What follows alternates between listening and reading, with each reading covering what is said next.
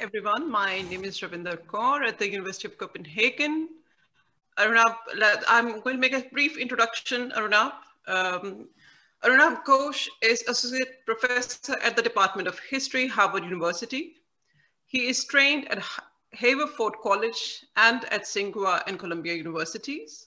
He was an academy scholar at the Harvard School for International and Area Studies before he joined the Department of History Professor Ghosh specializes in the history of modern China with special focus on economic and developmental histories, as well as transnational entanglements in the Asian region in the 20th century. He has conducted extensive research in Beijing, Guangzhou, New Delhi, and Kolkata, and his work has been supported by grants and fellowships from the Andrew Mellon Foundation and American Council of Learned Societies, the Social Science Research Council, and Columbia University. His work has appeared in the several esteemed journals, including the Journal of Asian Studies and the PRC History Review. So today, of course, we are here to discuss his book, which has received widespread uh, praise. The book is called Making It Count, Statistics and Statecraft in the Early People's Republic of China, which is published last year, 2020, by Princeton University Press. Now, the book could not have been more timely. I've been reading it with so much interest especially given the raging controversies about data, of course, that, uh, uh, you know, in the ongoing crisis uh, uh, with COVID crisis, there have been, there, there is this widespread perception that China is not truthful about COVID numbers. What is it suppressing? What is it uh, that it lets the world know? Uh, and um, I think your book, in a way, presents the making of data in China in a long historical perspective, but it also uh, puts forward the paradox within which this data exists. I especially liked, uh, I think in the very conclusion, you mentioned, uh, you know, the strange paradox of China scholars, you know, that they, that they work in, which is, uh, you know, data is almost like gold dust. There is little bit which is sprinkled, which is made available, but you're always afraid that it might be dust after all, right? So I really like that, uh, uh, that analogy and I hope, uh, and I'm especially interested in the statistics and numbers given that my own work in India uh, you know, focuses a lot on GDP, and which is the showstopper of all numbers, you know. So I, I think on this happy note, I'm going to invite you to uh, discuss your book. Welcome. Great. Uh, thank you. Thank you so much, Ravinder, for, for that such, such generous introduction and then these very sort of thought-provoking comments to, to, to sort of, uh, in some ways, frame uh, frame the discussion. And I'll certainly try and I think allude to, even though the book is, is entirely uh, sort of uh, set in the 1950s, I will try and, and allude, and allude to some of these broader questions that you have yourself raised and what sort of the, what I'm able to defined for the 1950s, how that might begin to help us think about our current moment as well.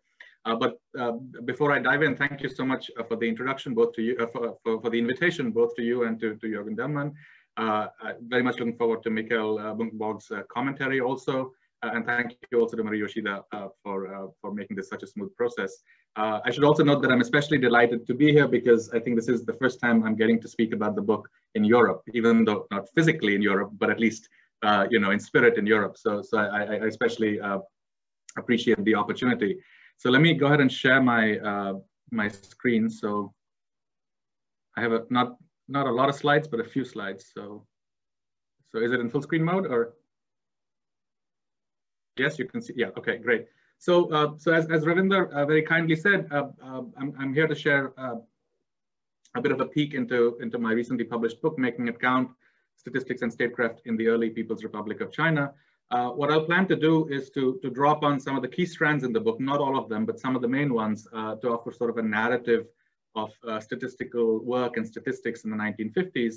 Uh, the idea being to draw upon some, some of the, the major themes, I think, that, that are relevant very much to the contemporary world also. Questions of uh, sort of state capacity and expansion of state capacity, the kinds of challenges one faces in such expansion, uh, new ways to think about scientific cooperation during the Cold War, but perhaps uh, today as well. Uh, and also more broadly, sort of how do we situate the history of uh, this early moment in the PRC uh, the, the statistical history of in this early moment in the PRC uh, against sort of a broader history of quantification in the 20th century, right? So where does this fit? Uh, so of course, I have, I have, only about half an hour, uh, so uh, I can only offer a little taste of this, but I hope it'll be uh, both uh, enough for, for, a, for a fun discussion and maybe some of you will be enticed to actually read the book also, at least that is my, my hope. Uh, so uh, to, to, start with, uh, I'd like to begin with two vignettes, and, and, and Ravinder actually alluded uh, to, to this uh, vignette in her opening remarks in some ways. The, the, the first one is set in 1974. That year, the Leo Orleans, who was then the China research specialist at the United States Library of Congress, wrote a short article quite evocatively titled Chinese Statistics, the Impossible Dream. And in the article, Orleans, uh, who passed away last year, described Chinese statistics as notorious. Um, he said the Chinese themselves uh, um, are a nation that does not value accuracy. Uh, and then he went on to explain that uh, the Chinese themselves lack much of the statistical data we so desperately seek, and that their traditional nonchalance towards uh, accuracy in statistics persists among many of the people presently responsible for record keeping. So again, not surprisingly then, the mainstream response in the West, and this is what I think Ravinder was alluding to, to the problem of Chinese data has been characterized by a tendency not to take statistics from, from China seriously. Uh, this was, uh, as, as is true, uh, as is evident, was true in 1974, uh, but it remains true to a large extent today if you follow the reportage on, on COVID-19, but even more broadly on, on GDP data, uh, this is very much the, the common sensibility. So that's sort of the first vignette in terms of uh, framing that I'd like to share. Uh, the second vignette takes us a little further back in time to 1959. That year, uh, the State Statistics Bureau of the People's Republic of China uh, compiled a volume entitled uh, 10 Great Years, Vedada uh, and as the name, as the name of the book suggests, the, it was designed to commemorate the achievements of the first 10 years of the PRC. And of course, it did so with, with tremendous gusto. It declared uh, that an epic of world-shaking importance, forever worthy of being recalled, had been scripted. And if you flip through the book, uh, and I should add, the book has, has absolutely beautiful um, uh, illustrations, and the, the cover the cover illustration on my book is actually drawn from from 10 Great Years. But flipping through the book, um, it is not sort of uh, the text that, that stands out. You know, there's only a smattering of text really. Uh, the real substance of the book is elsewhere. It's page after successive page, uh, full of numbers, tables, and charts. So sort of a veritable barrage of statistical data, all corralled uh, to, to provide indisputable proof, as it were, of one simple truth, you know, that the Chinese people have experienced 10 years of rebirth, 10 years of leaping progress in economy and culture. So 15 years apart, but two fairly contrasting uh, uh, sort of perspectives on data and deployment of data really uh, in, in, in, these vignettes. But the, the, the contrast aside, uh, what I would like to suggest to you is that there is also something that unites them at a fundamental level. Uh, and, and what unites them is uh, an implicit assumption about the objectivity of numbers. You know, the belief that there exists a, a sort of neutral, untainted truth that numbers can, can capture, uh, that numbers can be accurately, that numbers can be accurate and unequivocal. Uh, but the important thing really is to do the job properly, to do it with all seriousness. That is where the challenge is. Of course, we know statistics are rarely only about numbers and their truth claims. Uh, they exist at that sort of really messy crossroads where mathematical certainty then collides with um, the imprecision, the chaos of, of human action, human activity, human existence, and so on. So we, we might really say statistics are neutral, uh, only neutral uh, if we accept that how we come to know something uh, has no bearing on what we know. And of course, the, the, the reverse uh, applies as well. So as I discovered, the 1950s uh, were witness arguably to uh, the most vigorous disagreement over this question of what we know and how we know. Uh, as the world uh, emerged from uh, the devastation of the Second World War and enters a period of, entered a period of decolonization and imperial collapse, you had countries both old and new that reposed great faith um, in the authority of quantitative methods and of statistics. So collecting data, analyzing data using some of the most advanced statistical methods uh, came to define what modern governance ought to be. Uh, but even though this was a shared faith across, across sort of most countries uh, at that time, uh, it didn't always translate into shared methods. So when you sort of apply uh, what became an increasingly thick a Cold War lens or a Cold War fog, if you will, then this universal desire for uh, ever increasing quantitative control, it sort of refracts. If there's a single beam going in, it sort of refracts and bends in different directions. Um, and uh, what emerges then are, uh, are assumptions and methods uh, that not only vary significantly, sort of bending, sort of refracting into a spectrum, but in many cases are seen as each other's correctives. Uh, and uh, as I'll as I'll show you in a moment, the PRC is was at the very heart of some of these disagreements about about what to count, how to count, um, and, and, and, and uh, these kinds of debates. So uh, in making it count, I, I in investigate this splintering, if you will, or this refraction um, and what it meant for statistics in the PRC. Uh, how did a state that promised to fundamentally re-engineer society and economy uh, via socialist planning count and know itself and know the country? After all, planning uh, requires data, and one would presume that good planning requires good data. So in the answers to these questions then uh, emerges uh, what I would contend is a new understanding of the Chinese Communist project, uh, um, as well as sort of its links to the, to the wider world. Uh, and in framing the book in this way and, and sort of conducting the research in this way, what I was consciously trying to do is to shift the focus away from questions of accuracy immediately, which is of course uh, a subject that has received the greatest amount of attention, Instead, uh, what was of interest to me was to reveal how statistics, again, a putatively neutral field, becomes the site or became the site uh, for a fundamental theoretical battle uh, about the nature of social reality itself. So um, ever since the, the miraculous escape uh, from nationalist armies in 1934, you know, now celebrated, um, uh, well, it was always been celebrated as the Long March, uh, the Communist Party of China uh, sought to distinguish uh, itself as a, as a party and a movement with a difference. And, and after 1949, when they took control of, of, the, of the mainland, they were in a real position to act on these long-time claims to difference. And few domains demonstrated as clean a break from the past as did statistics. Just as, a, as, as by way of example, in a speech uh, delivered in 1951, Li Fuchun, one of a, a handful of technocratically minded leaders, uh, summarily dismissed uh, the utility of nationalist era, that is pre-1949 era statistics. He explained uh, that in the past, China was a semi-colonial, semi-feudal country. Strictly speaking, it did not possess any statistics worth speaking of. Statistics in old China was the Anglo-American bourgeoisie. This kind of statistics cannot serve as a weapon uh, it is unsuitable for the tasks of managing and supervising the country. We need to build a new statistics for a new China. A new kind of statistics China did indeed fashion, and it offered emphatic answers uh, to the essential questions of what to count and how to count.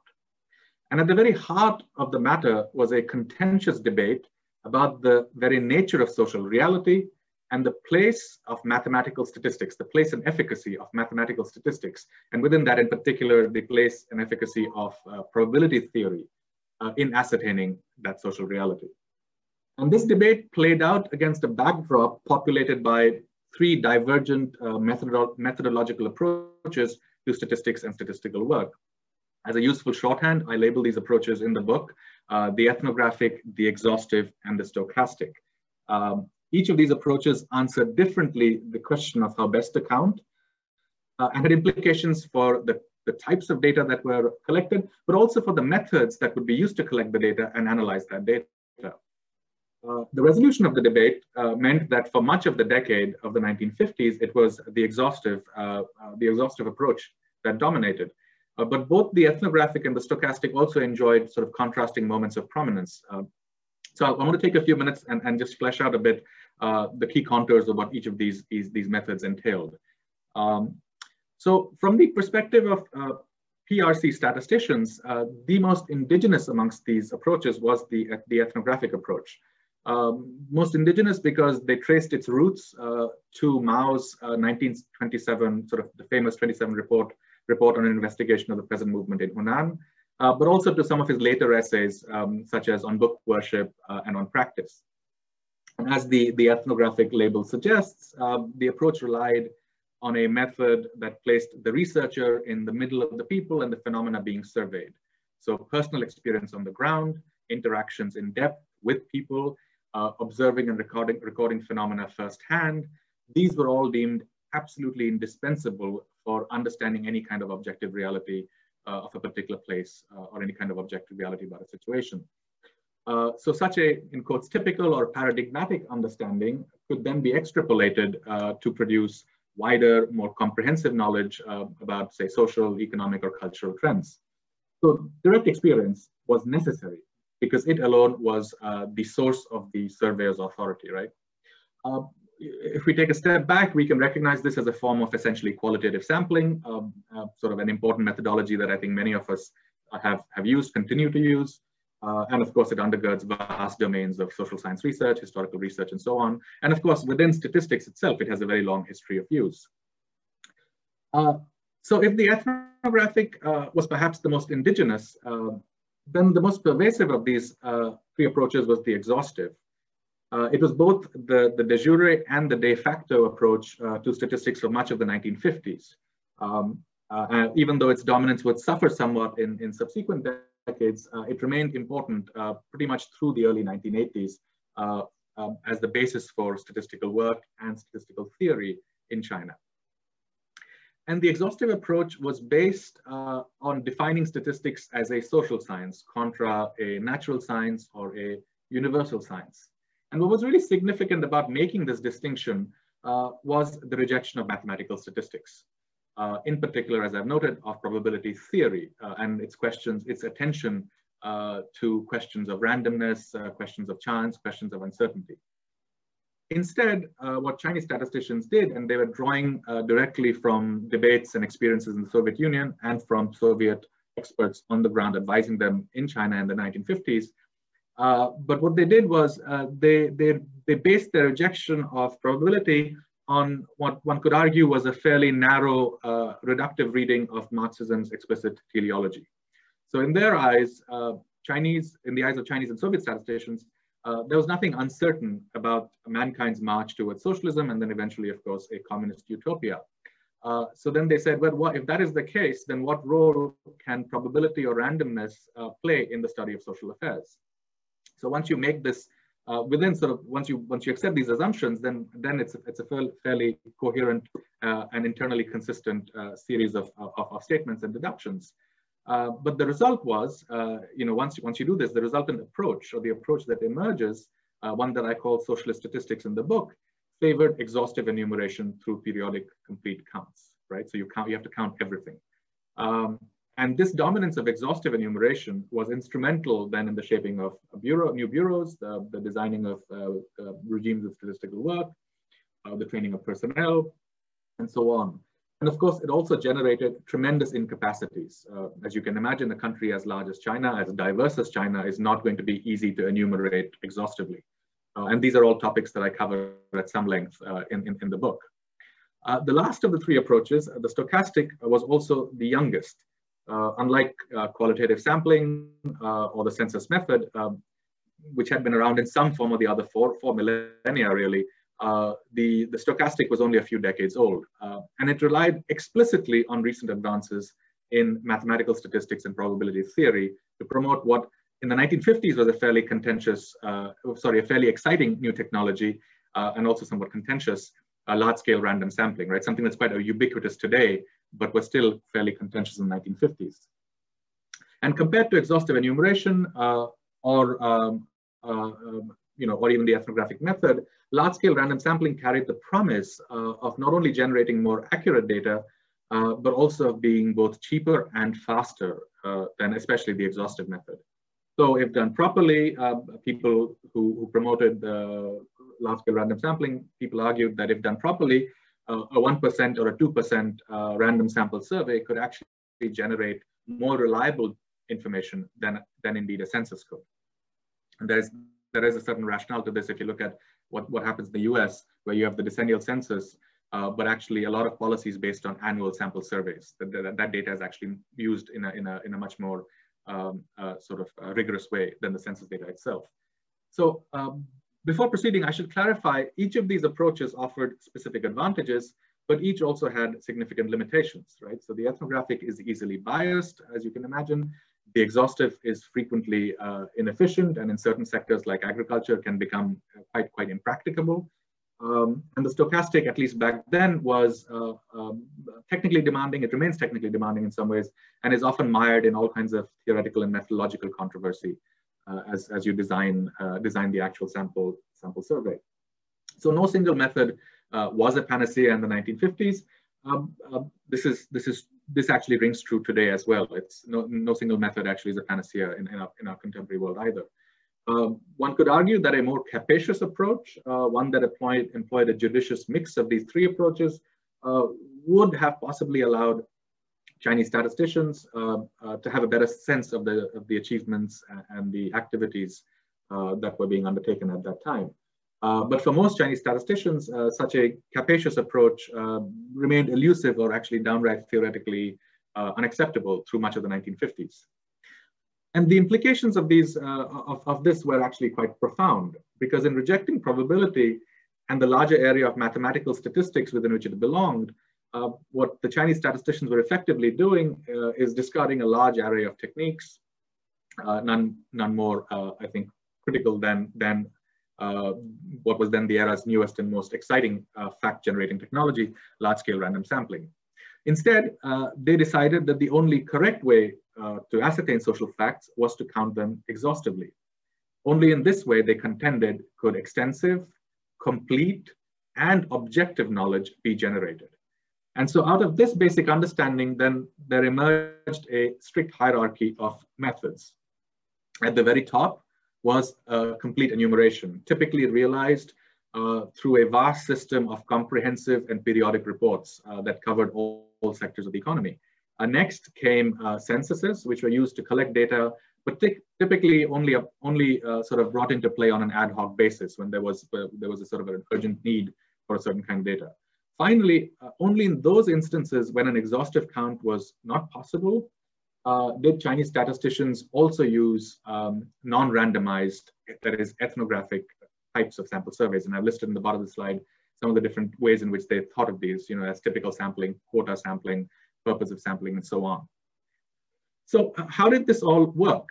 Uh, in standard Chinese chronologies, uh, 1949 to 1952 is described as the period of economic recovery. And then the years from 53 to 57 are the years of the first five-year plan.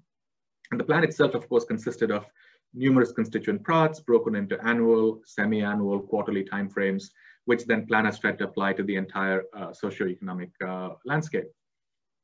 In its idealized form, then, the state would collect data across all spheres of society. Uh, the headquarters of the State Statistics Bureau, um, established in Beijing in 1952, was itself divided into 13 branches dealing with, uh, you know, industry, agriculture, capital construction, trade, and, and so on. Uh, each of these branches received data that had made its way up progressively from, excuse me, from villages to counties to provincial bureaus. Uh, in Beijing, that data was further collated compiled, and then sent uh, to the State Planning Commission, which happened to be on the floor above actually uh, at that time. These plans were then uh, uh, sent back down. so the State Planning Commission produced the plans, and then these plans were sent, sent back down the same route to provincial, municipal, and county planning offices, and through them to the corresponding state statistical, the statistical offices.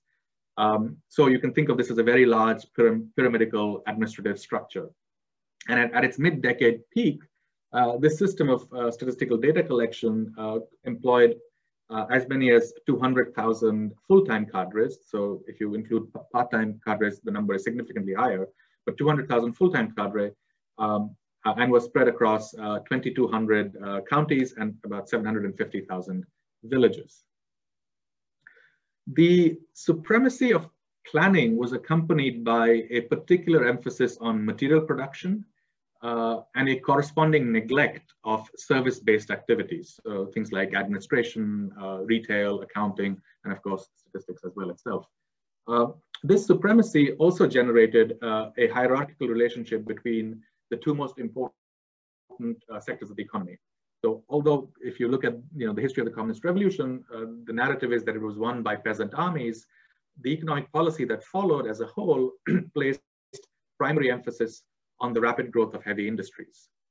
So agriculture, which in, in 1949 constituted nearly 50% of the economy, uh, was relegated to the background. Its primary task really to generate surplus that could be reinvested in heavy industry.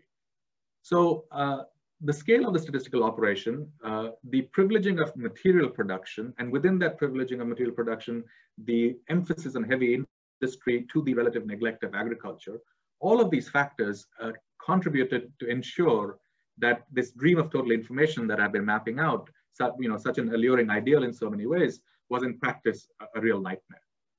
So every level of the statistical system contributed to the overproduction of data, uh, and in particular, in a system that valued the production of material goods above all else, uh, in a sort of ironic twist, the only way a white collar service such as statistics could draw attention to itself, to its own contribution to revolutionary change, uh, was by claiming, as did indeed a statistical worker in 1955, uh, by claiming that statistical tables, uh, the actual tangible paper tables, were a material contribution to the economy. So in what I would argue is perhaps the most romantic sentence ever uttered about statistics of, of statistical work in history, uh, this person said, every time I complete a statistical table, my happiness is like that of a peasant on his field, catching sight of a golden ear of wheat, my excitement like that of a steelworker observing molten steel emerging from a Martin furnace, and my elation like that of an artist completing a beautiful painting. So with uh, the production of tables uh, so evocatively incentivized, uh, you can imagine how the system responded. Soon there were many reports, uh, soon there were so many reports circulating that it was almost impossible uh, for the Statistical Bureau to keep track of them.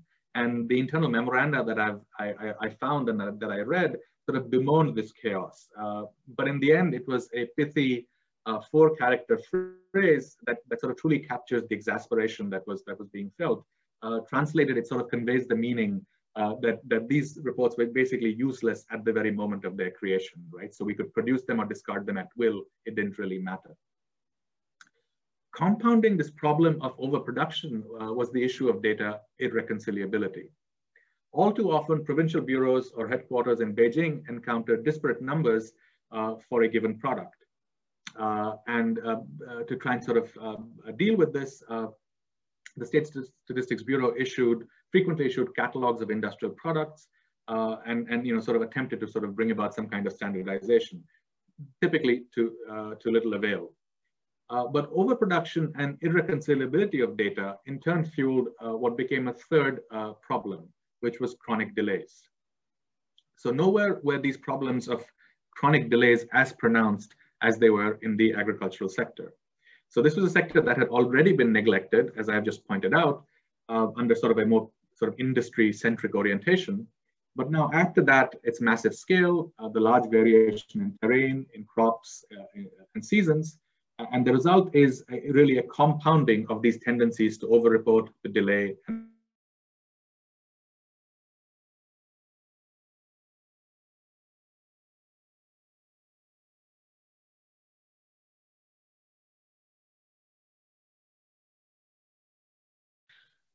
So out of, out of these circumstances emerged what I like to call data's own uh, uncertainty uh, principle, uh, you know, so with the, with of the hat to Werner Heisenberg. When the answer, the data's uncertainty principle then effectively really is accuracy and timeliness are at cross purposes. Prioritizing precision in one typically meant compromising uh, precision in the other. And this is, as you can imagine, is, is a debilitating paradox. If numbers aren't provided at the right time, decision-making suffers. But what good are those, will those decisions be if the numbers themselves are of poor quality, right? Uh, again, something I think that has clear resonance uh, today. Uh, in September 1957, uh, the head of the State Statistical Bureau, uh, Muqiao, uh, an economist by training, uh, broke the deadlock by declaring, in order for the leading authorities to understand the situation, research questions, and decide on policies, they frequently need reference data on a timelier basis. Such data need not possess a high degree of accuracy or be comprehensive, but it must be supplied in a timely fashion. So in some ways now, what, what has happened is that the, the cat of estimation, if you will, is amongst the pigeons of, of accuracy. Uh, higher, higher levels of the statistical system uh, set ever stricter deadlines and lower, lower levels are responded with more and more estimated numbers because now it was okay to send estimated numbers. Uh, and as these numbers traveled up the chain uh, from county to province to Beijing, um, they were combined with other estimates leaving provincial and then eventually even national level data uh, with larger and larger margins of error. So what's interesting and what I discovered is that by, by 1957 itself, right around the time uh, that Xue was making this statement, uh, Chinese statisticians were already quite well aware of uh, that they had built a system that generated copious quantities of facts, but actually left them poorly informed. Um, uh, it sort of left them um, um, unable to assess with any confidence um, things like plan completion or the efficacy of specific policy measures. So in some ways desperate, acknowledging these problems and desperate for, for, uh, for solutions and for change, uh, Xue Muqiao and one of his, his principal deputies, a man by the name of Wang Sihua, began to consider options that until then had actually been uh, sort of complete anathema. Uh, so in one of the earliest instances of uh, scientific exchange amongst countries of the global south, uh, Chinese statisticians, Xue Muqiao and, and Wang Sihua in particular, but also with the support of Zhou Enlai, um, reached out to statisticians at the Indian Statistical Institute. Uh, the director of the institute, uh, a physicist by the name of P.C. Mahalanobis, had pioneered the uh, use of large-scale random sampling uh, across, across India.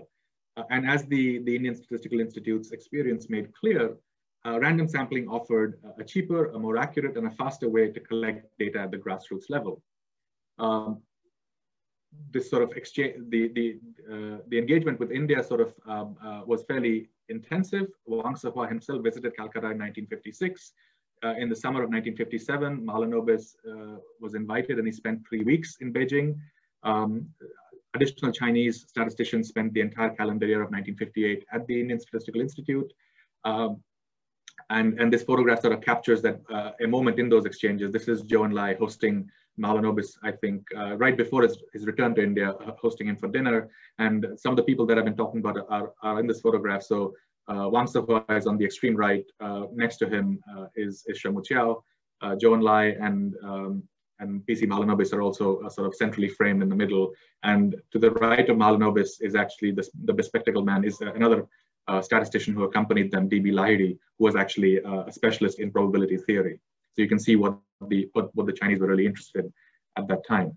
And as you know, in as these exchanges were going on uh, in Beijing, Xue Muqiao and Wang Sihua also led efforts uh, uh, within the Stats Bureau uh, to prepare the grounds for a wider adoption of the of large-scale random sampling. And, and of course, the particular hope was to be able to apply it in the agricultural sector, to get a better handle on agricultural data. So the question of what would have happened uh, had China adopted large-scale random sampling at this time, or at least begun to, to, to engage with it in a serious way, now, of course, or unfortunately, should we say, occupies that murky realm of, of counterfactual history. Uh, in 1958, as many of you know, uh, Mao Zedong and the, and the party leadership initiated a new campaign uh, declaring that China would surpass Britain's industrial production in 15 years. The Great Leap Forward, uh, as this campaign is known, entailed a fundamental reorganization of both labor and production technologies. Uh, but it had also a, a signal impact on, in the worlds of data and data collection because it marked a, a sort of decisive turn away from uh, exhaustive enumeration.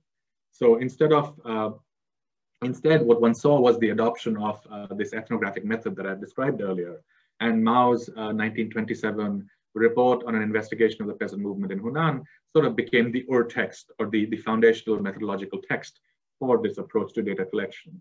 True knowledge now could only be gained through a detailed in-person investigation and not through the kind of vast exhaustive surveys uh, that had, uh, you know, the system, system for which that had been built by the mid 1950s in China. Uh, and of course, random sampling was also rejected uh, in this shift. Um, the shift also left the statistical apparatus with no reliable means uh, to check its own data.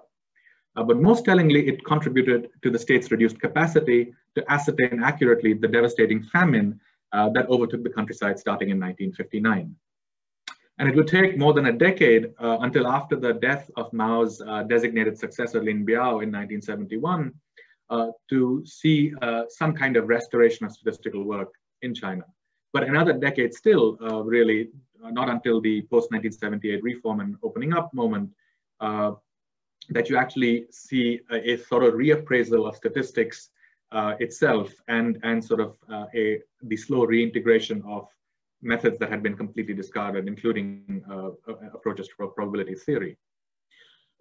So the story I've related to you in, in sort of, or sketched out to you rather, in, in brief terms of capacity building and socialist statistics, uh, of exhaustive enumeration versus random sampling, uh, I think uh, provides a, a, useful window onto uh, many related issues in early PRC history. Uh, and i will conclude with some brief remarks about these. So among, amongst the issues uh, that I think the book offers interesting insights on is the nature of the early PRC state uh, we get a sense of how PRC statisticians saw their own work and its limitations. Um, it also helps us better understand the constraints under which planning had to operate. Um, the system that the Chinese built was excellent at producing data. It actually incentivized the production of numbers. Uh, and of course, numbers allow for decisions to be made. So it set in motion a vicious circle of data production and overproduction. But at the same time, the system also lacked any significant technology to check its own numbers taking the theory and practice of statistics seriously also helps, I think, to disentangle the ways in which data might appear to be manipulated or biased. Uh, there is a common perception, and, and Ravinder alluded to this uh, uh, earlier today, the common perception that China manipulates data. And most analyses of this phenomenon in the popular press, in academic scholarship, tend to focus on what we can call sort of post, post hoc manipulation, ex post ante manipulation, uh, that is on the possibility and degree to which a statistical datum, you know, GDP again, the, uh, the, the most obvious thing that comes to mind. In the 1950s, of course, it would have been something like the, the gross value of industrial and agricultural output. There was no GDP in China at that time. Uh, uh to, so the extent to which it has been manipulated uh, uh, after it was produced in order to conform to political compulsions, to fit certain, certain kinds of political agendas. And I think such analyses are extremely important, uh, and scholars have uh, explored sort of the contemporary institutional and structural issues within China's statistical system that might produce these kinds of inaccurate data. Um, in making it count, though, what I highlight is a different process that can also result in data being skewed in very specific ways. Uh, a process that in some ways is more about first principles and not sort of post hoc manipulation. Uh, in the 1950s, Chinese statisticians' initial assumptions uh, about the nature of social reality generated certain kinds of path dependencies that went on to constrain uh, the types of methods they used, uh, and in turn also affected the data they collected and the analyses they performed. Uh, from a history of science and a history of data perspective, the case of statistics in the 1950s, in China in the 1950s, I think also allows us to appreciate the variety of ways in which uh, uh, the enthusiasm for quantification, the sort of post-World War II enthusiasm for quantification manifested itself. Um, and in reformulating statistics explicitly as a social science, uh, Chinese statisticians eschewed probabilistic methods, choosing instead to valorize exhaustive enumeration and the seductive idea of total or comprehensive uh, information that it, uh, that it promised. So socialist statistics was for them sort of the perfect anti-capitalist antidote to the problem of accurate and correct knowledge production in the social world. Uh, also, China's transition to socialism after 1949 has to be understood within now a larger global context. Uh, but this context has to include not just Soviet aid, a subject that has typically received a lot of attention, uh, including uh, the tensions it may have generated, but also how China explored solutions in unexpected places.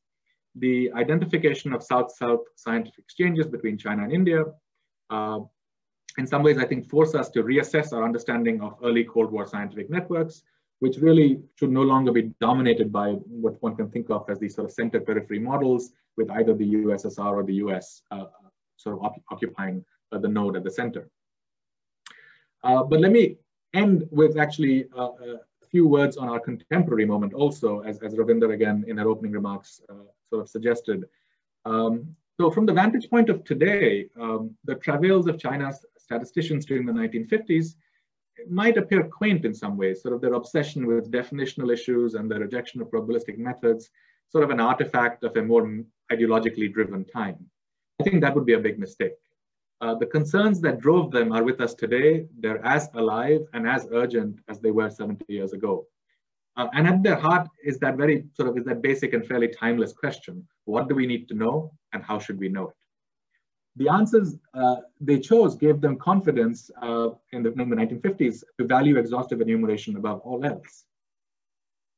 This confidence I think has interesting echoes in today's big data revolution, which similarly insists that the more information we quantify, uh, the better shall our knowledge be and the more appropriate our solutions.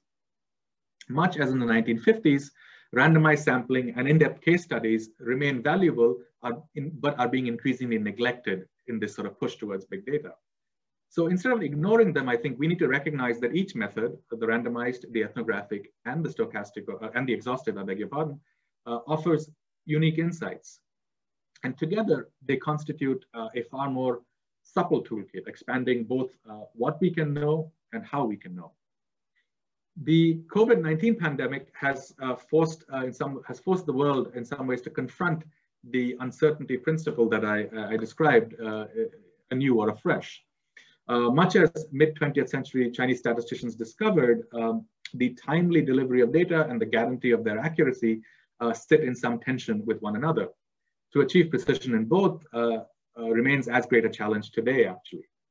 And this affects two other values that I think we really should cherish, uh, transparency and commensurability. Uh, because timeliness and accuracy are of little use if we don't make the data freely available and if we don't agree upon commonly used standards a lack of both uh, transparency and commensurability hobbled statistical work in the 1950s uh, in China, uh, and uh, they both remain actually quite intractable today, often generating confusion um, that perhaps in its most vicious form can sow deep distrust uh, between researchers, between institutions, and uh, between communities also. So as we continue to confront biased um, and manipulated data in our, in our daily lives, I think the example of 1950s China reminds us reminds us of the importance of separating outcomes that can be traced to first principles, something like statistics is a social science, uh, from those that are a result of post hoc manipulation. This estimate is too low, let's tweak it and produce something higher that we are happier with. Uh, and I think in a world it's, it's sort of increasingly divided uh, by narrow nationalist visions, recognizing that all data are biased, but that they are not all biased in the same way, uh, might be amongst the most important distinctions of them all. Thank you very much. Thank you so much, Arunabh. This is fascinating for so many reasons. And uh, I think uh, we will have loads of questions. I think I'll first invite uh, Mikkel Bunkenborg to offer his comments. Thank you so much, Mikkel, for agreeing to do this. Uh, a very yeah. brief introduction. Uh, Mikkel Bunkenborg is Associate Professor of uh, China Studies at the University of Copenhagen. And he's also leading a large research project called Moral, Moral Economies of Food in Contemporary China. And of course, his methodology is primarily uh, ethnographic. I mean, he's an anthropologist. So I think uh, I'm so much looking forward to your comments also, uh, you know, not just the history of China, but also the methodological insights. You may have something to say about that. Welcome. Okay, thanks.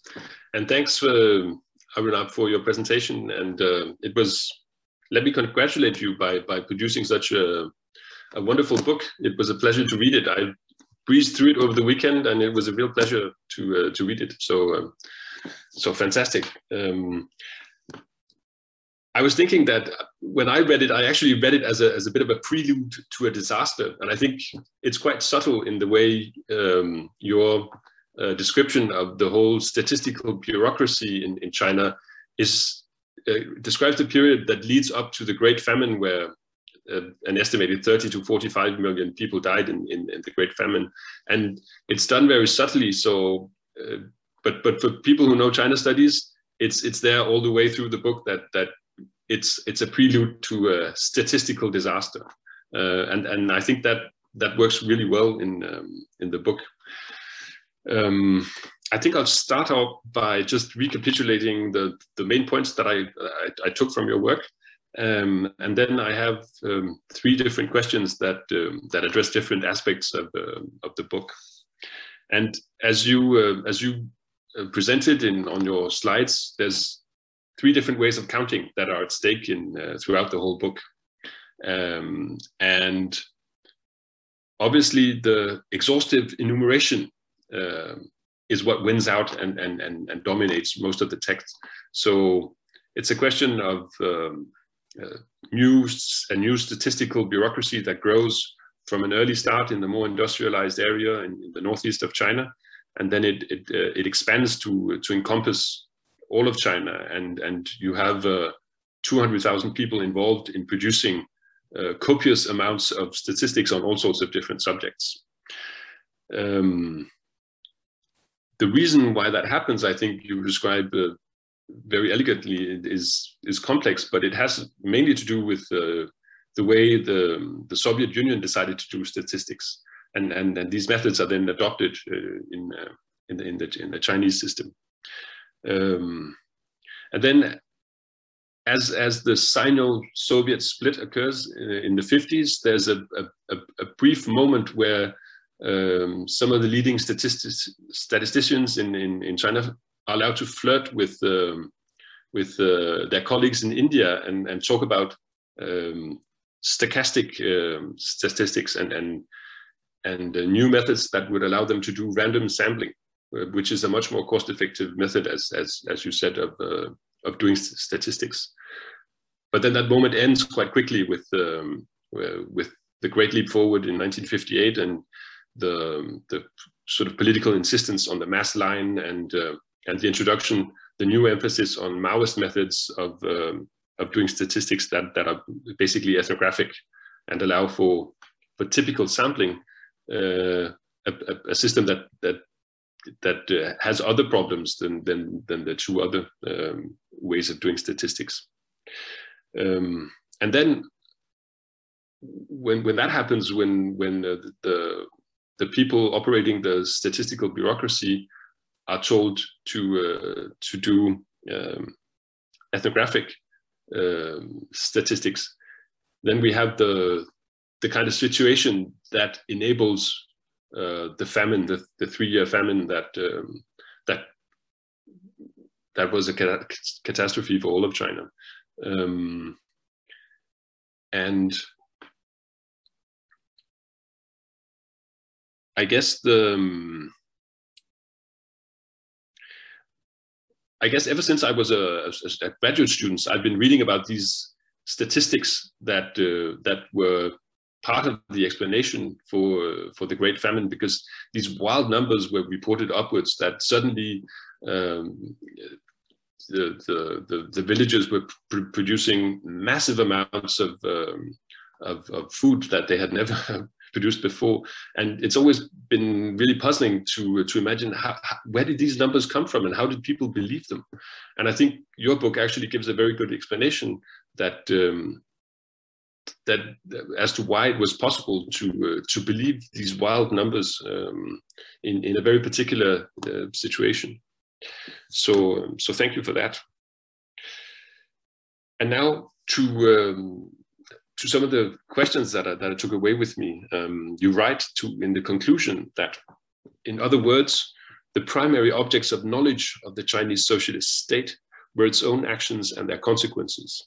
While potentially stymieing effective policymaking, at a broader level, this focus also suggests a certain logical circularity. The state was unable to see and measure society as anything other than a response to its own policies. So the state is basically incapable of seeing anything but itself. But the question is, I think, is, is, is that a question of incapacity or is it more of an ideological choice? I think there is an argument to be made that a socialist state will not really allow that there is a society, society beyond the state. The state is actually coextensive with society, and and thus it's it's not so much um, a, a question of, of, an inability as an unwillingness to count anything that lies lies outside of the, the realm of the of the state. Um, so it seems to me that that you don't agree, and I, I wouldn't agree. I, I would think that there is something beyond the state. Um, but the, the question is, and I would uh, like to hear whether whether you have any observations of that whether you've come across documents or cases that could elucidate how did people react to uh, to being counted or to uh, contributing to statistics. So outside of the statistical system, what were the effects on society of doing statistics? And it's I, I think about it because we in the university are always subjected to um, to various forms of statistics. Uh, we are always counting uh, how many hours we're teaching, uh, how many essays we grade, uh, the bibliometrical indicators for our papers and all that. So we're constantly counting. And making people count is, is also a way of controlling their behavior. So I was wondering whether you have any observations from that time on, on how people responded to, uh, to being told to count certain things and to leave out other things. So that was uh, one question. Then I have another question, which is about doing science and technology studies in uh, authoritarian or socialist states. Because I think you tend to foreground the, the scientific debates and then the politics of it recedes into the background. And it's it's quite an unfamiliar approach, I think, to many of us who are used to reading about Chinese history, because usually it's the politics that would be foregrounded and the science would, would, would be relegated to the background. So it's a really interesting figure ground reversal, but I also I can't help wondering whether whether um, there's something that, that is not apparent from the surface, whether the, um, the material that you have access to, the documents, are, are they very performative? Do they really express what these researchers think? I mean, there, there are so many changes in, in their views on things when, when you look at the documents that it seems likely that, that, that some of it is forced. Uh, some of it is, is actually uh, a response to politics and, and not really um, a scientific or, or, or, technical debate in, in, in the usual sense of the term.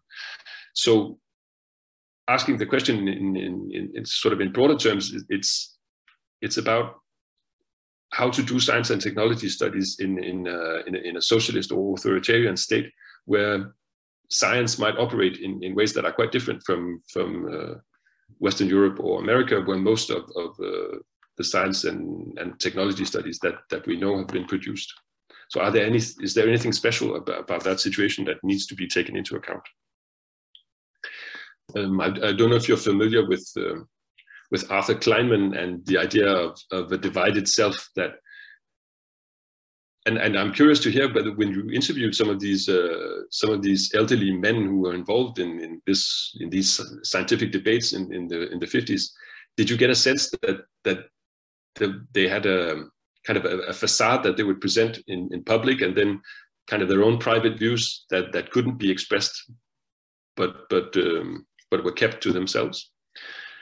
Um, and then finally, um, but you you actually already went into that. I, I would be curious to hear your views on uh, on, um, um, on on the use of big data in, in in in China presently, but also more specifically the the whole social credit system, which is um, it's often uh, misrepresented, I think, in, in, in Western media as an already functional a national system that assigns uh, scores and uh, privileges and punishment to citizens uh, based on surveillance on all aspects of their lives. But I mean, in actual fact, it's more of an evolving ecosystem of, of different partially integrated and experimental systems of, of, uh, of surveillance that that work in a, in a quite uh, um, different way and, and is not yet fully functional.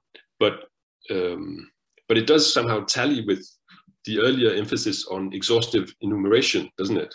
And, and it would be interesting to hear your thoughts on, um, on that. Is, is it now possible to, uh, to realize this impossible dream of exhaustive um, enumeration because we have the, the, the, computing power to actually do that? And, and is that what has happened? So, so three questions, I guess. The broader societal effects of statistics, uh, how to study uh, how to do science and technology studies in, in authoritarian states, and then this new question of, of big data and the social credit system in, uh, in contemporary China. Mm-hmm. Great. No, thank you. Thank you so much. Thank you, especially for doing such a wonderful summary of the book, and then for these, uh, I think, three really, really important questions that get to the heart of, I think, some of the the, the larger questions that inform inform the book. Uh, I'll try and uh, address them briefly. Um, and give you a, a, sort of a sense of what, what how my thinking has evolved on them. um, I think um, sort of this sort of the, what you point out, sort of a assumption that state equals society, and therefore it's not a question of so much incapacity, but an unwillingness to consider things beyond. What I found in, in the materials, I think, is I think at one level that is broadly true, or broadly how practitioners within would have liked to think.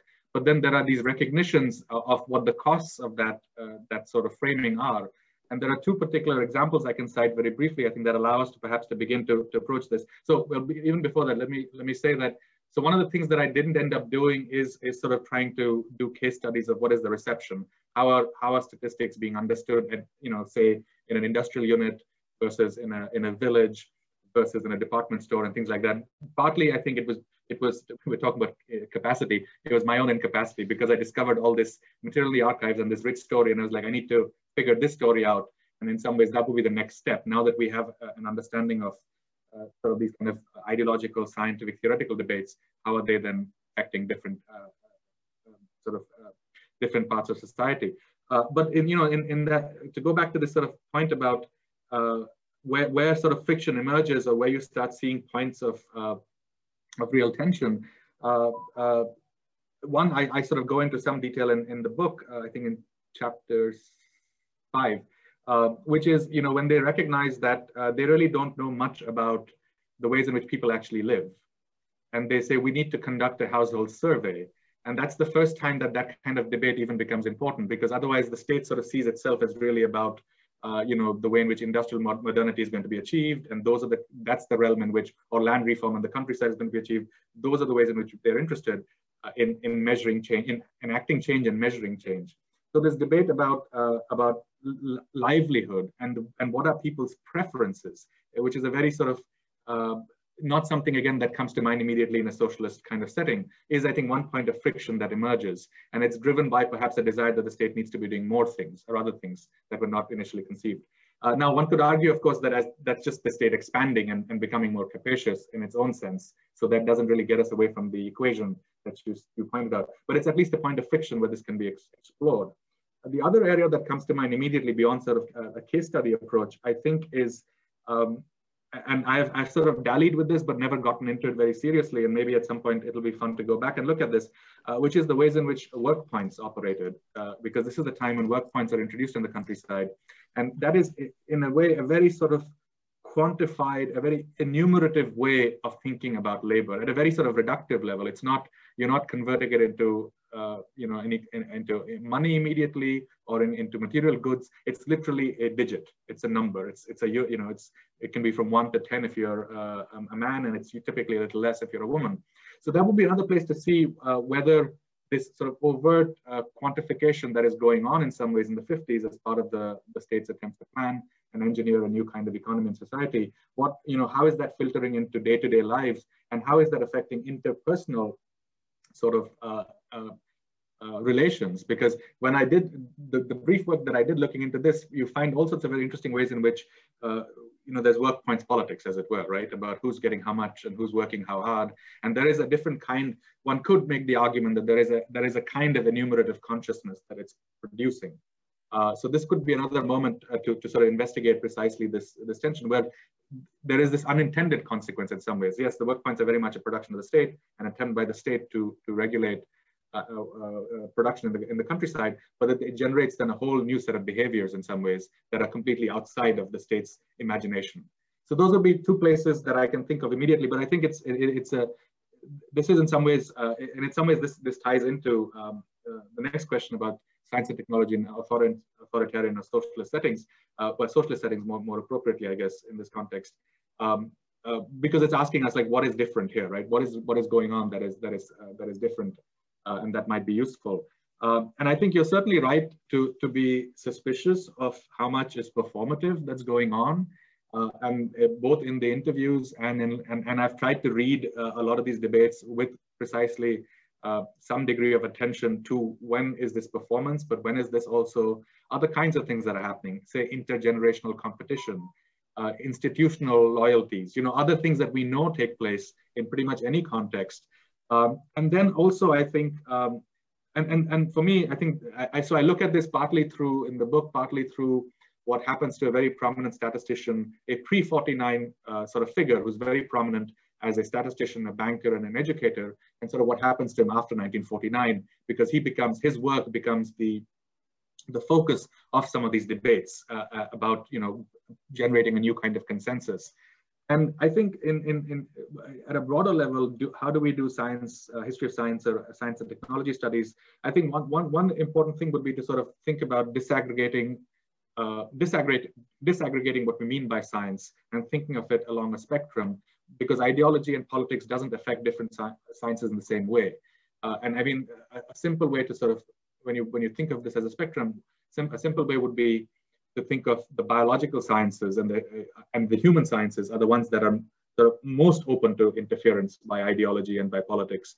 And then there are others that are expressly guarded and preserved. And, and you know, so here think about, um, uh, uh, but this is true in the Soviet Union also in some ways, uh, sort of nuclear research, um, uh, you know, military, things that are militarily sensitive, right? There, the, those scientists actually have a tremendous amount of autonomy in some ways. And there's an interesting sort of corollary to this in terms of if you think about Susan Greenhalgh's work and, uh, you know, on the, on the one child policy and why a certain, certain approach to demography and a certain approach to family planning dominates. It's precisely the, those people who have the kind of autonomy within the scientific community in China, i.e. the rocket scientists, who have achieved a certain degree of, um, I think, social um, prominence and prominence within the party because they've delivered, they've ensured, you know, China's national security, who are able to then dominate and, and claim a certain kind of um, uh, authority to speak for science that then the demographers or the party theoreticians don't have. So I think one way is to sort of parse this and to sort of recognize that it's politics, but it's not politics in the same way.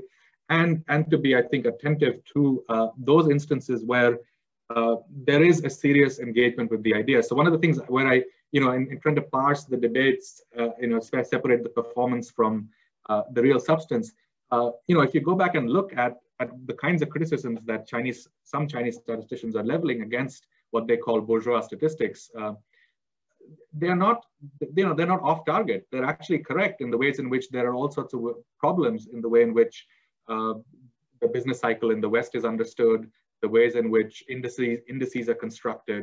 Uh, but in some ways, the problem becomes in the 50s, and as I point out, that they're able to mount a robust critique that is actually substantive. But then they don't, they, they're not able to then come up with an alternative. So the alternative that they return to is actually a, a much more, it's, it's basically a much simpler and in some ways um, a, a, reductive approach to far more complex questions. Uh, so um, my, my instinct always has been to, to approach this question as yes, it's it's politics and ideology is extremely important, but uh, but in some ways, because it's so important, we'll always come back to it. So the starting point, let's start not with the ideology. So, so methodologically, that's sort of what I what I what I try and do. And if I can add a footnote to that, that is partly also the methodology. You know, in your opening comments, you said, uh, you know, that the Great Leap Forward looms. You know, the, the famine looms large at the end of the decade. And the ways in which I actually approached the project uh, was precisely to bracket it and set it aside and say, yes, that's true. But if I go in, then everything that I do, everything that I read, and everything that I actually look for will be conditioned by somehow a desire to explain that. So I didn't, if in my dissertation, I actually don't engage with the Great Leap Forward at all. My, so it's framed as a state building, a project about state building. Uh, and then as I did the research, I actually realized that the Great Leap Forward itself fits into this longer set of debates and concerns. It's not sort of, it's not, it's not a hermetically sealed moment. It's sort of, you know, something that is very much in dialogue with, with the earlier years. So anyway, that was a quick footnote. I'm taking too much time, so maybe I'll, I'll say it very briefly uh, on the on the big data in China uh, question. I think you're totally right uh, that that what we're seeing is is not clear. It's not a fully formed. In particular, the social credit system is not fully formed. Uh, but the broader, I think, the, the, broader point you were making was about sort of what are the parallels to this earlier moment. Um, and and my my sense is that again here, I think the imagination is so it's uh, not constrained is not the right word for this. It's it's um, and limited is not the right word. It, it's it's so much shaped by the technology of the time, I guess. So you know, uh, if you go back and look at the 1950s is, is, an interesting moment. I think in the book I point out, in my view, the late 19th century is another such moment where you suddenly have this uh, uh, uh, an emergence of all these new techniques uh, you know, and eugenics is a side product of this in some ways. But you have these techniques emerge that completely sort of revolutionize social science and make it appear that, oh, we are at the cusp of a massive transformation. So I think that feeling of transformation, there are, there are antecedents. They don't deliver is the historical message I think that we broadly can learn.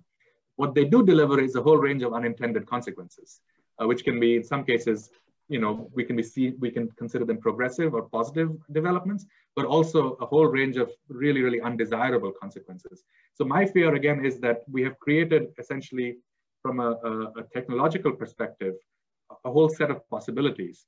Uh, and what we are able to really play with is an imagination that is still, if you if you were to think about sort of think of this in mathematical equations where you have maxima and minima for a for a, a sort of multivariate equation.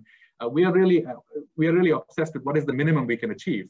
And we have no sense of what the what the maxima here is and how it can be lead to all kinds of things, including also of course tremendous tremendous abuse. Uh, what is interesting, I think, the final point I'll say, what is interesting, I, I think, with our present moment, that is maybe a contrast to the 50s and also to the uh, to the late 19th century moment, is how much of this sees a total sort of uh, uh, sort of interpellation of state and corporations, so the state and the private sector. I think this is somewhat new. Uh, and so, so you know, the nation state, which, is, which has been such a defining feature of the 20th century, is being heavily, heavily compromised in interesting ways. Um, and so, but in some ways, it's contributing to it to these kinds of compromises, and that I think will lead to, uh, you know, one of some of these unintended consequences in some ways. I think. So again, so thank you so much for these. You know, I could, I would love to keep talking about them. But As you can, as you can tell, I'm really excited by them. But, but I'll stop in the interest of time. Thank you. I mean, that's actually, that was, there were big questions. And uh, I think I also have a question, but I can see a queue here. So I think I'll begin by um, what, uh, so Arunabh, what we will do is we will take three or four questions uh, at a time. Is it okay? Sure, sure, yeah. I think we have uh, Jørgen Delman and then Kjell Larsen, and then I'm not sure if I'm pronouncing it correctly, Weifi Lee? Ife, Ife. Yife, okay. Ife, yeah. uh, uh, and then I have a question. So Jørgen, uh, would you like to say it or should I just read it out? Please read it out. So Jørgen is asking, did the statistical system in the 1950s help the CPC overcome some of the issues that brought down the previous regime, which is hyperinflation, uh, did price statistics help in any way? Natural disasters, getting food and other emergency assistance to those inflicted in time and in sufficient quantities. Mm -hmm. And then uh, Kjell Larsen has raised his hand. Kjell? Yeah. Uh, thank you very much. I, I, hope you can hear me now. Mm -hmm. Yes. Yeah. Um, I, I, think I, I missed some uh, aspects in your presentation. I have mm -hmm. not uh, read your book, but I have uh, worked with Chinese statistics for more than 50 years. Oh. Um, I, I, think it was a, a learning pro process in, in the 50s, and the Soviet influence uh, was uh, very big. And the way um, the comprehensive statistics was collected, um, it was uh, mainly agriculture and industrial output, which was uh, um, um, counted, but not uh, the uh, service sector. that was considered uh, um, not important to to to combine in in the comprehensive statistics. And and then you talk a lot about um, that uh, much of the uh, statistics was uh, in, inaccurate. That's that's of course correct, but it was a learning process, mm-hmm. and the the um, uh, the state at, in, at the center uh, tried to uh, reduce some of these in, inaccuracies. And, and if you look at the numbers, for example, for agriculture in the 50s, these figures are not very impressive. This, uh, I'm sorry, we, we, I missed that last bit there. You, you. Yeah, uh, these figures was not impressive. If you look at agriculture, for example, in uh, 53, the, the, the gross uh, uh, uh, rate was 3.1%, in 54, 3.3%, and in 56, 4.9%. These figures are not very impressive. And then I have to, to, to stress that that uh, the exhaustive um, way to do it also was in uh, was dependent on the um, ownership of the means of uh, of, of um, uh, production, because most of the uh, out, uh, production was was come from state-owned factories and in the countryside from co co cooperatives. Um, and then you mentioned that um, random sampling was not in use in China, but the, the household surveys of the 50s and even in the in the 60s um, uh, from the service uh, counting the net income both in rural areas and urban areas. Uh, these figures uh, we, we uh, are the only figures we have and we use them still. And the, the way that they uh, account in net income is the same in, in the 80s and, and 90s. So these um, methods are, con continuously uh, used. And then I also have to point that um, the, the statisticians uh, uh, made a great effort to count the population. And there was a, a national um, uh, census in, in 53, but also in uh, 64 when uh, all the statistical system was collapsed and uh, I think you, you should uh, comment uh, something on that. Mm -hmm. Mm -hmm. Great, thank you. Thank you so much, Kjell. So the next question I'm going to read out, which is, I wonder if you could comment a bit more on the prevailing political ideological norms in China at the time that gave rise to exhaustive enumeration. Specifically, did the rise of scientific socialism, that is opposed to utopian socialism, according to Frederick Engels, under Mao create the necessary historical conditions for ambitious, complete accounting of the entire nation? I ask because there seems to be substantial parallels between what you describe and scientific socialism's conceptualization of society. So I now I have a, a, you know, I have many questions because I'm, I was fascinated, especially with the South South, uh, mm-hmm. you know, uh, angle to this and the whole new perspective it opens for us in terms of Cold War. But here, I just want to focus on one small thing. I'm very interested in hearing about the public life of statistics in China. I know you have taken, uh, you have made this, uh, you know, this is not reception studies so this is not so but nevertheless i would just like to just hear a little bit because i'm mm-hmm. fascinated especially vis-a-vis india because we know that numbers are a story they they do more than public policy you know like mm-hmm. they, it's more than a tool for public policy it's a it's storytelling so what kind of stories are told what kind of stories uh, you know, one intends to tell, but never gets to do it. You know, they have a life of their own. So I'm just like interested if you could shed a bit, bit of light. Mm-hmm. So we have a few minutes to do this. Okay, great. Uh, thank you again for a, a fantastic uh, set of questions. Uh, I'll try and uh, take them in turn. Uh, so the first one from, from Jørgen about the statistical system in the 1950s and what happened at this very early moment when the, when the CCP takes over uh, and it confronts massive inflation and, and, a range of other kinds of uh, fiscal and financial crises. My, my sense is uh, that uh, it, the measures that were taken were not necessarily informed by, by statistics. They were much more sort of administrative measures that were much more immediate. Uh, some of them had then fiscal implications, I guess, but uh, uh, but but in some ways, I think they had to do with with how, how, how speculation was going to be handled, and and the ways in which um, I'm trying to remember sort of some of the other uh, the, the, the the ways in which I think they tried to take sort of basically go from a cash-based wage system to uh, a, a, a, sort of being being paid in, in, in kind. And for the party cadre, this actually stays on till I think the mid 1950s that a lot of the salary comes comes from uh, uh, being paid in kind and not cash. So one was sort of just trying to take a lot of money out of circulation was uh, was one of you know to think about what happened in India uh, recently in some ways. But, but it was it was an attempt to sort of cool things down. So there were, I think, administrative and fiscal measures that were put in place. I don't think uh, statisticians had a direct role to play as much as I can recall.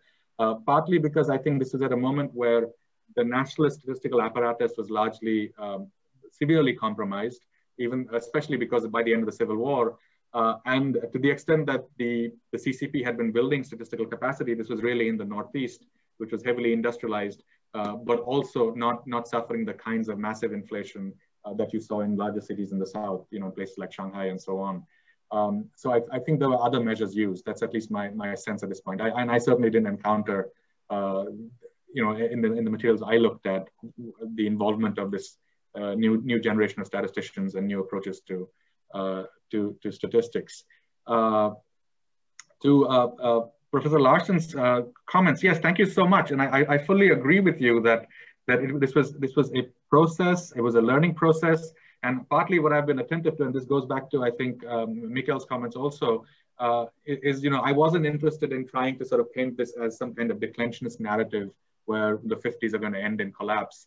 Uh, I was actually, and the way I've written the book is really, I, I hope, is conveys the attentiveness to uh, the serious engagement with these questions from the very beginning. And this is where, again, I think uh, uh, it becomes important to take the debates, to take the individual actors and their perspectives into account and not see this purely as sort of uh, uh, a question of a particular kind of ideology that becomes dominant. so I, I, fully agree with you that, that it was a learning process um, and and that uh, and that there was variation. You're right that uh, uh, you know I, I, mentioned this in the talk uh, that there is a there is a, there's a, almost an overwhelming emphasis on material production. This is this is very much a a theoretical choice. Uh, you know, as you pointed out that. Um, then they're not including services in their accounting of what what uh, you know economic production is.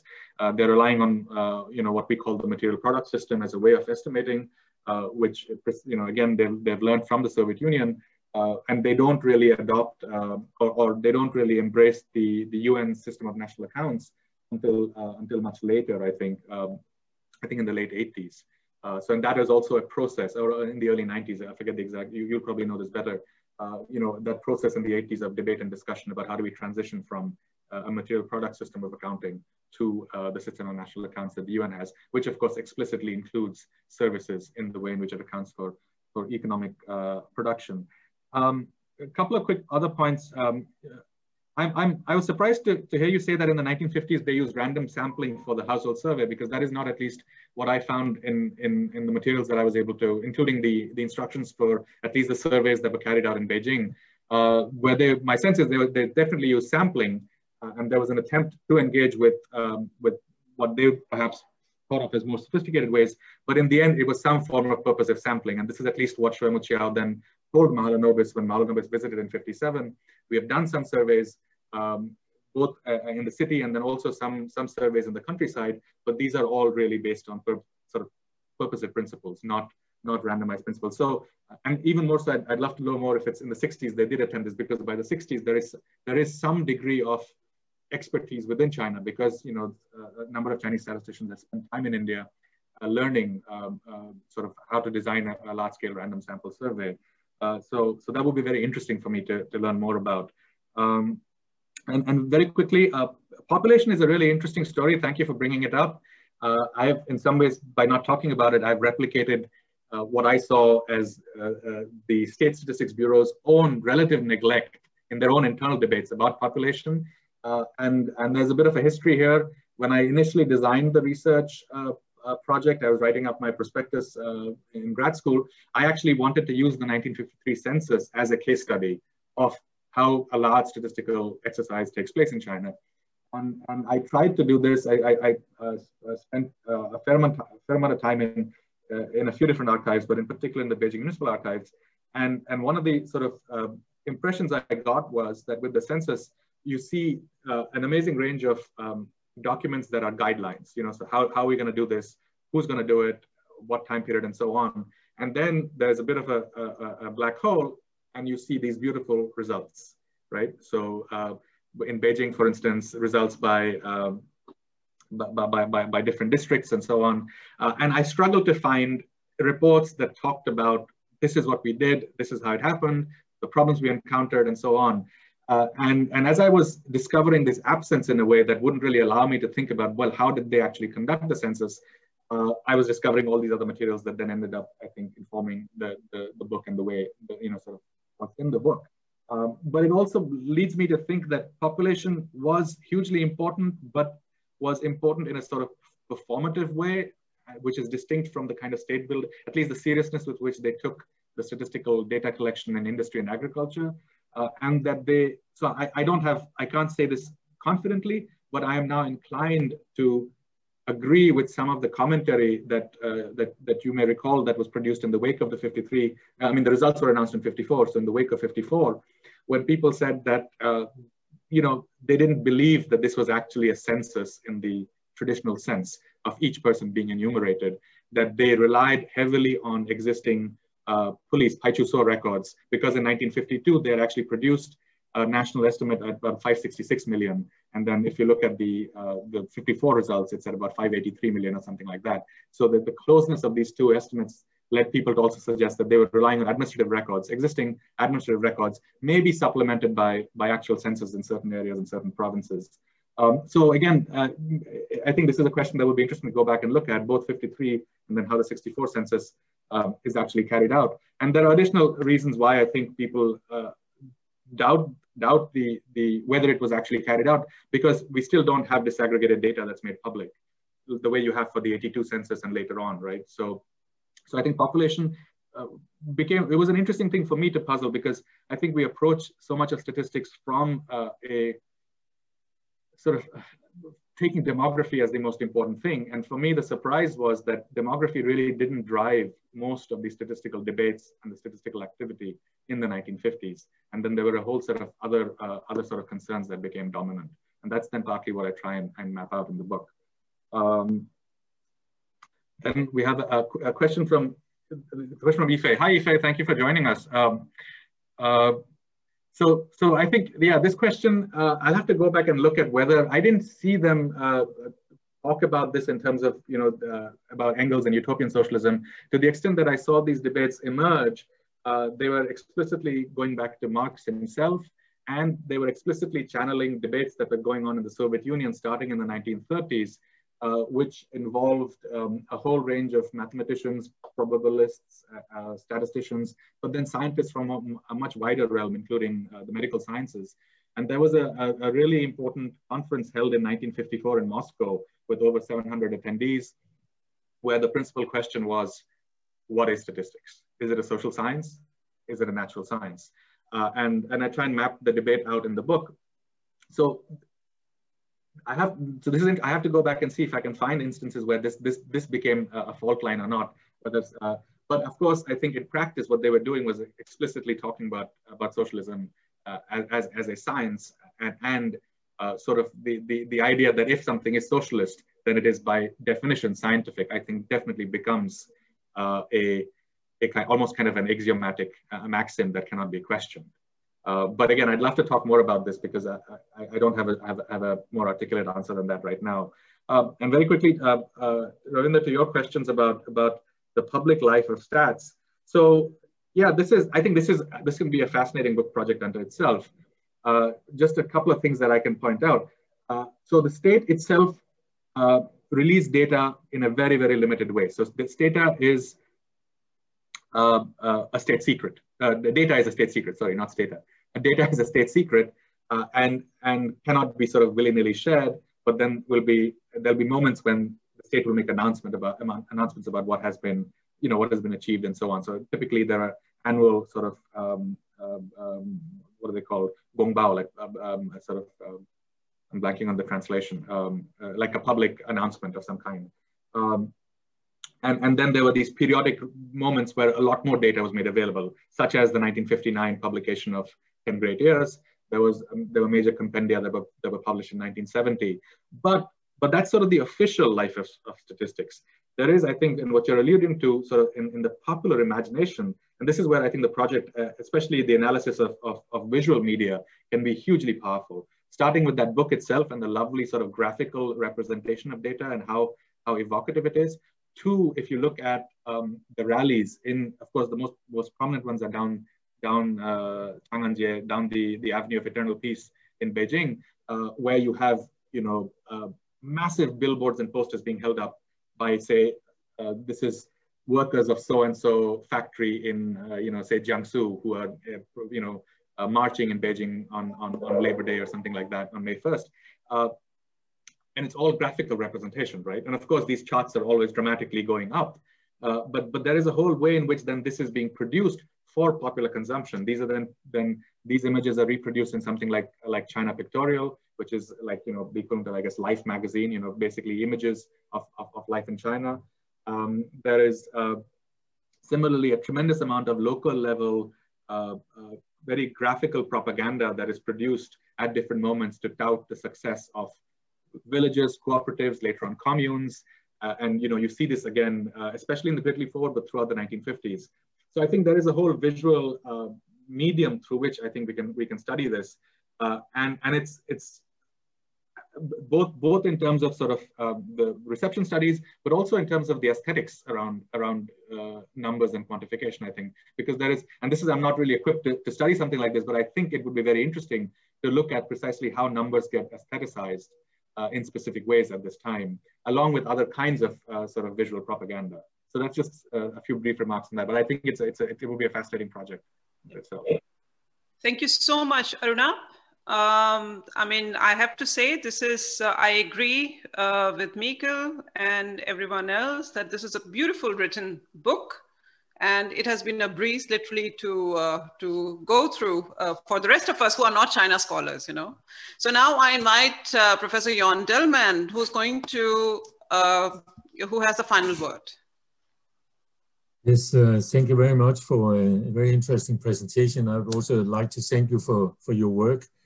Uh, as a historian, of course, you're aware that you are only looking at a bracket in the history of the Chinese dynasties. And actually what you have been looking at is the turn of a dynasty. So how does, how does the new dynasty deal with, with getting the facts right uh, in a way that is uh, uh, beneficial to its interpretation of, of reality? you could say, the reality that it wants to create. I think this is really important and probably also important to understand it in this, uh, in this larger perspective because Chinese statistics obviously go back thousands of years. Numbers have always been important, as you said, and, but maybe not accurate numbers, but numbers that have been produced for specific purposes. And I, I uh, I, I, I, agree that uh, for say, state agents in China, they've always been extremely important. But I also agree with, with Mikkel, of course, that for, for um, citizens, people working uh, and having to keep a record of their own affairs, they have also been important. And the question is, of course, how do you make them meet in a situation where two new sciences actually have to uh, ameliorate themselves uh, or embed themselves in each other. One is Marxist political economy, which you have touched upon, which is or was considered a science, but mainly produced by non-economists, right? Uh, they were Marxists. And uh, on the other hand, you have uh, statisticians who may have an economics background, who have an understanding of how economics work and, and uh, what they can be used for. Uh, but uh, they're not allowed to work with it in, in a proper way. Um, so I think this is really fascinating. And it took a long time, as you said, for, for China really get to grips with it. So when I traveled around the countryside in the 80s and 90s, all the local officials had always had the statistics written down in the little books that they took out of their pockets and, and coded. And they were all uh, bright statistics, very very optimistic, and uh, and uh, to convince me to convince me and others that this was a good place to put your money because I work for international development assistance, right? So. Um, but what I also experienced in the 80s and 90s was that, that a number of international organizations came in, as you also referred to, uh, introducing new way of doing statistics, new principles and all of this, and which the Chinese side gradually adapted to, of course, to their own circumstances. But I think it's been beneficial in the sense that it has embedded China in a global context, in a global discourse, in a global discipline, you could say, that makes it more transparent. So my camera is moving around here.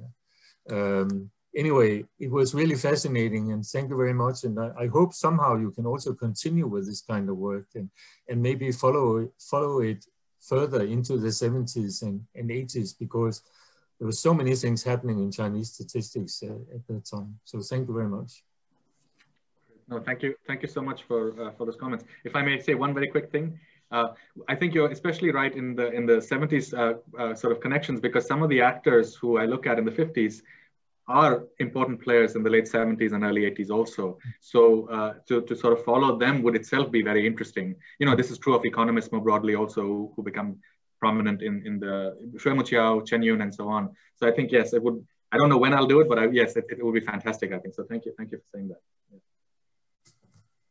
I think uh, this has been a great session and there are more and more questions. I think Arunabh we all hope that you will come and visit us in Copenhagen so that we can actually have a much longer discussion with drinks in our hands.